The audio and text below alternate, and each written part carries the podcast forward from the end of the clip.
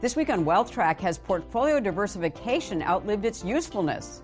How do you diversify the downside better? And central to all of this is how treasuries, how bonds diversified stocks. That aspect of portfolio construction is really, really important when we look at effective and efficient diversification. We go beyond diversification with T. Rowe Price's Sebastian Page. This week on Consuelo Mack Wealth Track. Another day is here, and you're ready for it. What to wear? Check. Breakfast, lunch, and dinner? Check. Planning for what's next and how to save for it? That's where Bank of America can help. For your financial to-dos, Bank of America has experts ready to help get you closer to your goals. Get started at one of our local financial centers or 24-7 in our mobile banking app. Find a location near you at bankofamerica.com slash talk to us. What would you like the power to do? Mobile banking requires downloading the app and is only available for select devices. Message and data rates may apply. Bank of America and a member FDIC. Funding provided by Morgan Le Fay Dreams Foundation, Clearbridge Investments, Royce Investment Partners, Matthews Asia, First Eagle Investment Management, and Strategas Asset Management. Hello and welcome to this edition of Wealth Track. I'm Consuelo Mack. Talk to most investment professionals, and they will tell you that portfolio diversification is the key to successful investing, and that asset allocation among multiple asset classes, not individual security selection, accounts for as much as 100% of investment returns. Being broadly diversified among different asset classes is supposed to give you strong exposure to market rallies and protection in down markets as non correlated assets zig when others zag and soften the downside impact. However, there are times when diversification doesn't seem to work all that well. Take the huge sell off in the spring of 2020, the shortest bear market in history when asset classes plunged pretty much across the board. Major stock market indices representing the US, Europe, and emerging markets fell more than 30%, Japan's more than 20%, and within the U.S., growth and value plummeted. But gold, which is supposed to offer protection in sell offs, also declined, albeit much less than stocks. Were there any lessons to be learned about the usefulness of diversification from 2020's experience? What is the best way to use asset allocation to get the investment results we want? Well, our guest today is considered to be a financial thought leader in asset allocation at T. Rowe Price. He is Sebastian Page, head of global multi asset at the firm, where he oversees about $350 billion in assets. Page is also the author of a new book titled Beyond Diversification What Every Investor Needs to Know About Asset Allocation. I began our conversation by asking Page if diversification failed, given how many asset classes declined in 2020's bear market. Yes, it failed us, but we shouldn't have been that surprised. It tends to fail when markets crash. The other aspect of diversification, I talk about this in my book, but a lot of people don't think about it, is that it also works very well on the upside. So, what we saw in Q1 of 2020 was not unusual for a market sell off. And let's remember that when diversification works best is on the upside. So, Consuelo, the issue with diversification is one of asymmetry. And it's the asymmetry that we don't want. It doesn't work well when we need it. It works really well when we don't need it. Let me give you a quick example, right? International diversification, US stocks versus non US stocks.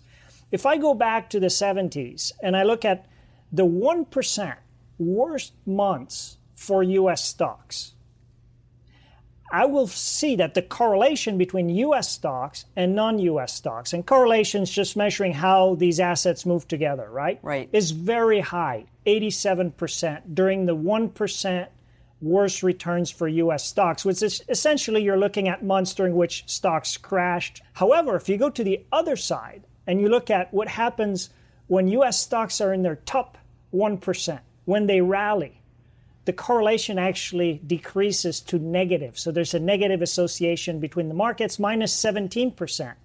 So you see diversification work really well when you don't need it.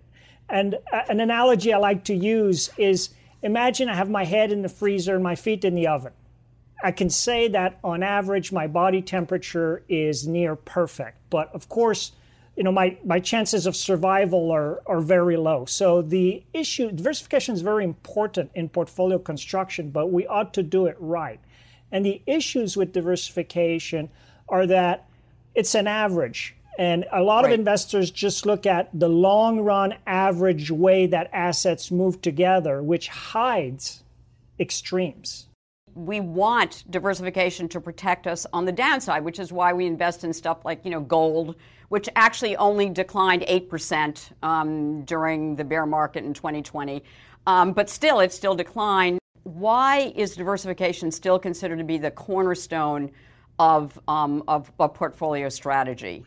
It's about diversifying in a way that accounts for what happens when markets actually sell off. Right. If you if you give me 30 seconds, okay, to give investment advice to someone that I don't know. I'm meeting them in the elevator and it's between floors 2 and 5. I would say two things. I would say that the two most important pieces of advice in investing stay invested for the long run and right. diversify. Stay invested because, you know, over time you want returns to compound. And if you're well diversified, you're getting the highest possible in theory, the highest possible return you can get for the level of risk you're willing to assume if you compare that with a concentrated portfolio. But here's the issue, and I think you're hinting at that in your question.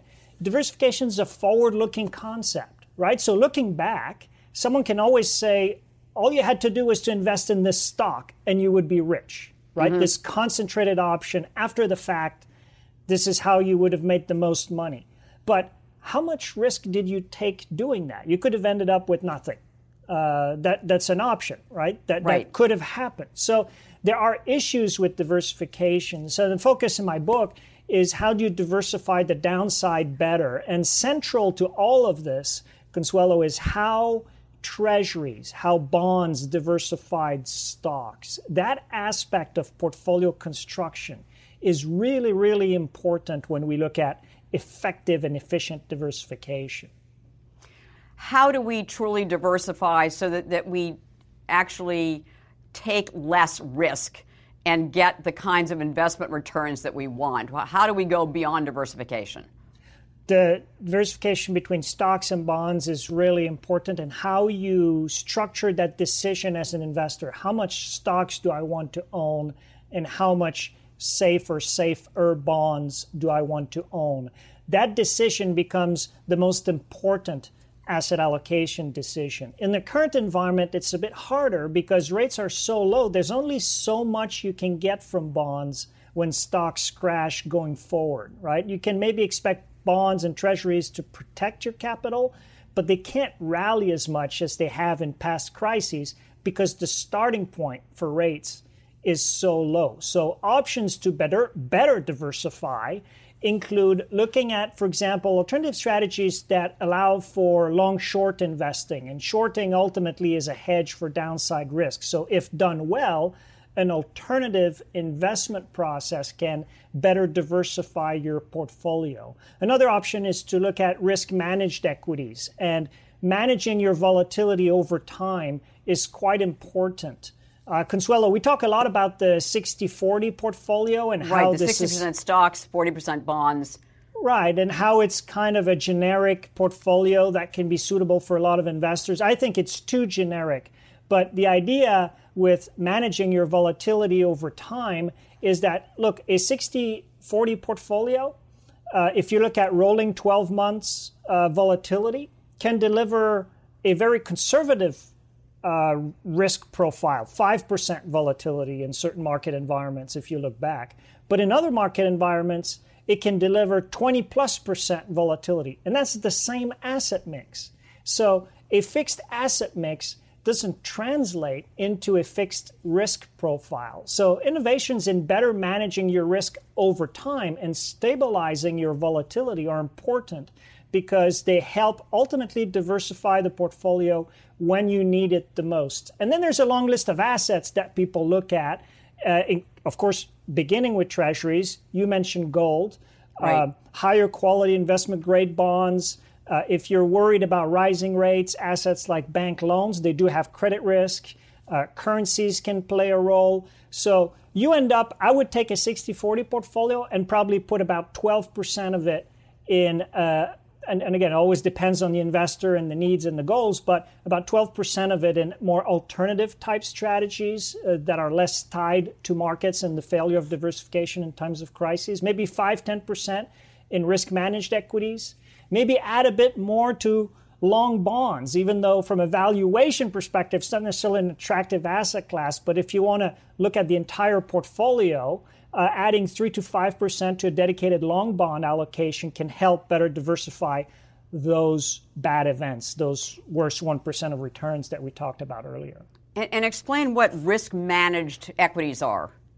So, risk managed equities are simply a position or a, port- a portfolio of positions in equities but where the volatility is managed dynamically, and maybe you can buy protection with it and add overlays. So add exposure to bonds, but just when volatility increases. So it's a package that essentially aims to de- deliver about, say, 80% of the returns of the market, but with about half the volatility and and close to half the exposure to drawdown. So it's uh, this is how we define risk managed equities. There, the, the, the answer, Consuelo, is that there are many definitions of it, right. but those are long equity positions. They can be actively managed where there's an explicit downside protection added to it. And for advisors and individual investors, those types of strategies are coming to market. They're becoming more accessible for people through advisor platforms, for example.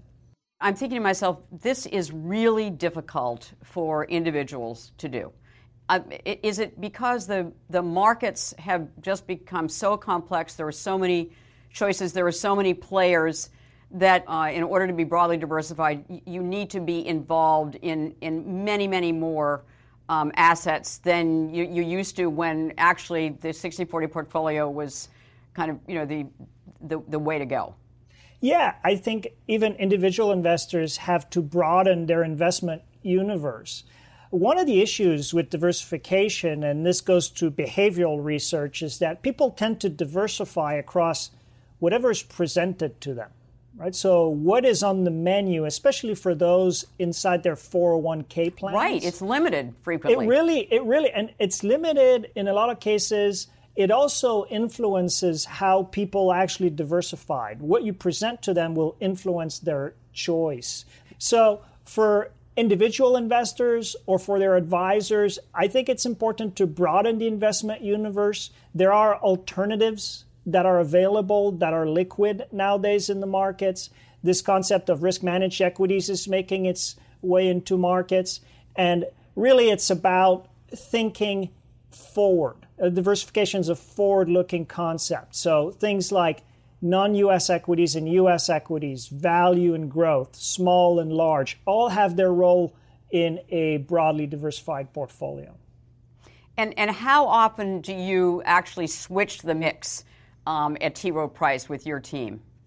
So, in our process, we think about, of course, strategic asset allocation, which doesn't change that often and then tactical asset allocation, which changes more often in order to take advantage of relative valuation opportunities. For strategic asset allocation, these are very long horizon problems, but what we're talking about, how do you structure the portfolio to be really well diversified in a way that's sensitive to what happens when markets sell off? And how do you structure the portfolio to give you the more the more juice out of it that you can in terms of returns for the risk you're willing to take. Tactical asset allocation for us, it's a six to eighteen month horizon process, right? And we change our positions uh, every month, sometimes a little bit more often. And the goal here is to take advantage of relative valuations, which seems simple on the surface. Go into asset classes when they're cheap, and then reduce your allocation to asset classes when they're expensive. So, leaning against the wind, you can add value like that over time. The issue is that it's not just about relative valuations because asset classes, non US stocks, value stocks, can be cheap for a very long time. Which so they have been. which they have been. So yes. you also So you also have to look at other factors that really matter to tactical decisions, which are the macro factors, the fundamentals. Think about earnings and earnings growth. And also, and there's a lot of that going on in the markets these days, technicals and flows and sentiment and liquidity. And you put together a whole picture that's mainly valuation driven, but you want these other factors to flash green as well in order to take larger positions in those directions. So, do you judge yourself on short term results? For instance, how did the T. Rowe Price multi asset team do in that bear market in 2020? So, our primary objective is to meet the goals of the clients. The goals can be different, right? right. So for individuals saving for retirement, it's a very long-term goal. It's an outcome is how much money will I have to retire with? Will I be able to replace my salary? That's how we tend to judge ourselves, so mainly over the longer term, but we also want to do well in the shorter run as well our some of our portfolios um, lost lo- lost a, a, fair amount of value during the sell-off. But one thing we did is we kept our cool and we leaned into assets, and we more than made up for it before the end of the year in the context of again longer-term investment objectives. So you know how you measure yourself, I think, in investment management is just so important. And in order to answer that, you need to ask who are you managing the money for and what you're trying to achieve for them? What are their goals? And a lot of times their goals are fairly long term goals. You know, th- there is an investment philosophy I know you've heard of and, and probably read Charlie Ellis's Winning the Losers Game. And one of the one of his tenets is, you know, that, that you win by not losing.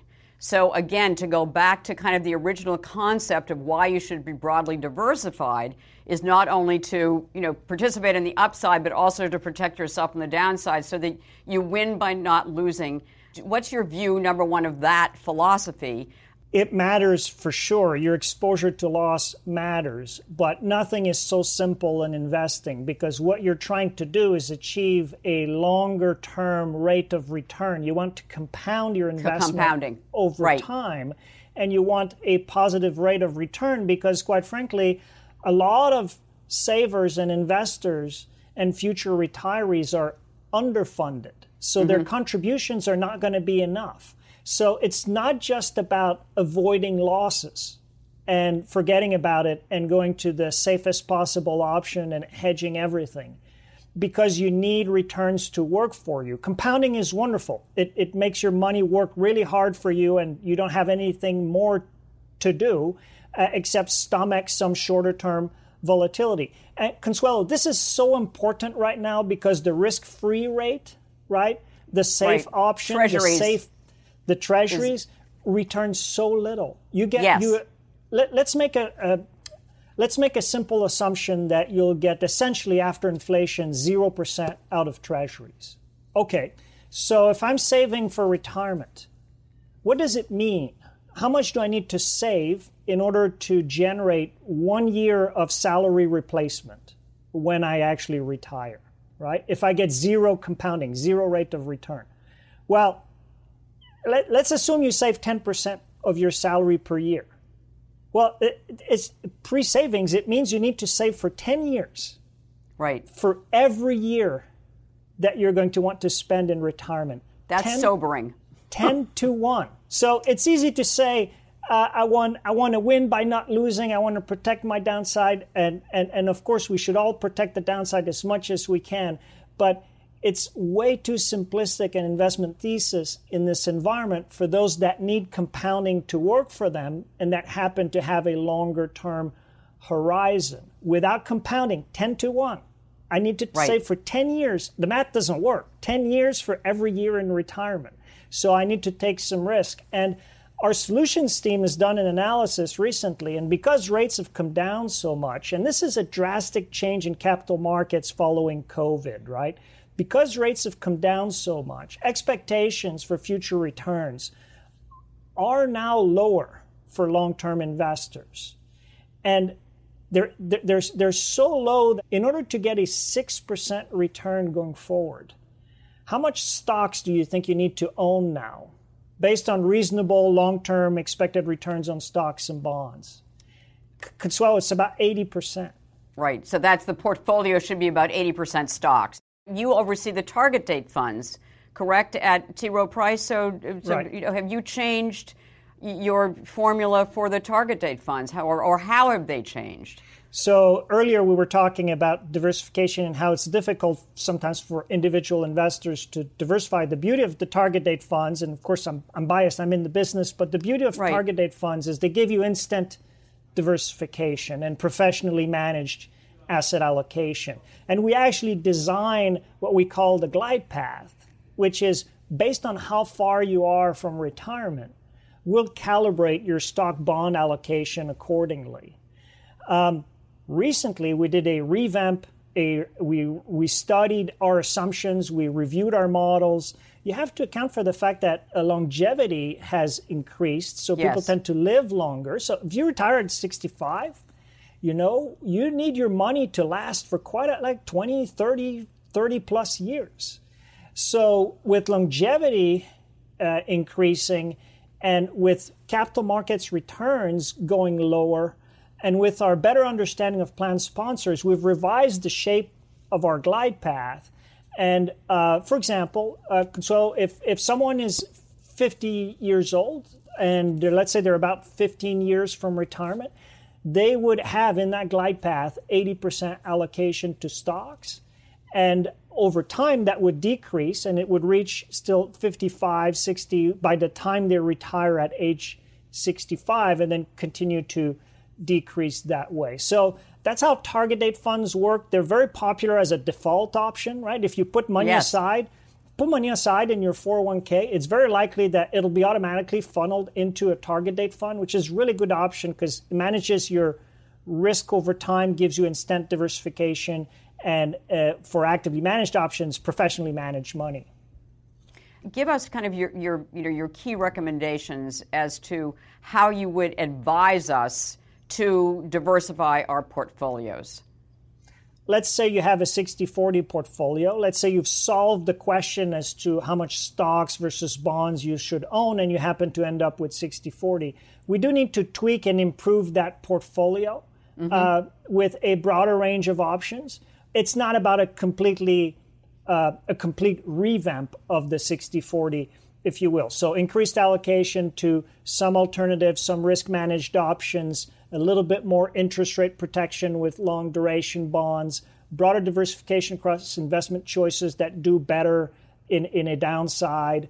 And, um, you know, it's, it, there's a lot of customization in what we do in our industry because client needs are all different. But broadly right. speaking, that's what it would look like, uh, Consuelo. In fact, at the end of the book, I have a few model portfolios so you can see exactly how that would be split up if there were one investment that we should all own some of in a long term diversified portfolio, what would it be? Speaking of diversification, there are asset classes that are attractive right now in terms of relative valuations. But broadly speaking, just let's not underestimate the role of stocks in investors' portfolios. Stay invested for the long run, stay diversified, and don't try to time the market and, and panic and go all to cash, especially if your time horizon is long. So it's a simple answer in a way stocks. There's one caveat to that piece of advice, I guess, and, and that is how important timing is as far as where you are uh, in, in your stage of life. So, some of the criticisms of target date funds over the years have been that if the target date funds were even, let's say, 50% stocks when you are retiring and you happen to retire in 2008 or 2009, uh, you've got a real problem. How do you overcome that? Well, part of it is how you structure the portfolio as you de risk towards retirement. So you take the risk down as you approach retirement. So that's part of the answer. But the other way to think about this so called sequence risk is that by the time you get there, if you've been invested for a long time, you've more than made up for that exposure to loss. In other words, going back to our 0% return on bonds, and, and by the way, right. I'm not saying people should not invest in bonds. It's all about calibrating the balance based on what we expect to get out of markets and the underlying diversifications. Even if you happen to be unlucky and re- retire at the time that there's a market drawdown, you still have, as we said earlier, 30 plus years in mm-hmm. your in your investment horizon to recoup these losses. You're not going to spend it all at age 65. And also, you've probably more than made up for it looking back at the prior five, ten years that you've been saving.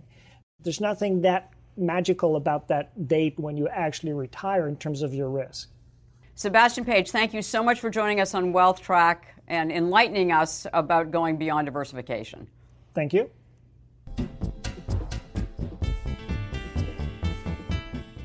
At the close of every wealth track, we try to give you one suggestion to help you build and protect your wealth over the long term. This week's action point is avoid market timing. Well, there is plenty of historical evidence that trying to time the market leads to significantly lower returns than a buy and hold strategy for investors. Now, there is yet another reason to avoid active trading increased volatility. A recent academic study found that the volatility of investor returns is higher than the corresponding volatility in nearly all specifications. The researchers looked at individual stocks, stock mutual funds, and stock indexes, both in the U.S. and major international markets, and the increase in volatility with trading is significant 15 to 75 percent higher. So not only do you underperform significantly by trying to time the market, you also have a much rougher ride as a result. Next week, we continue our conversation with Sebastian Page on asset classes to own and those to avoid in 2021. In the meantime, we hope you keep connecting with us on Facebook, Twitter, and our YouTube channel.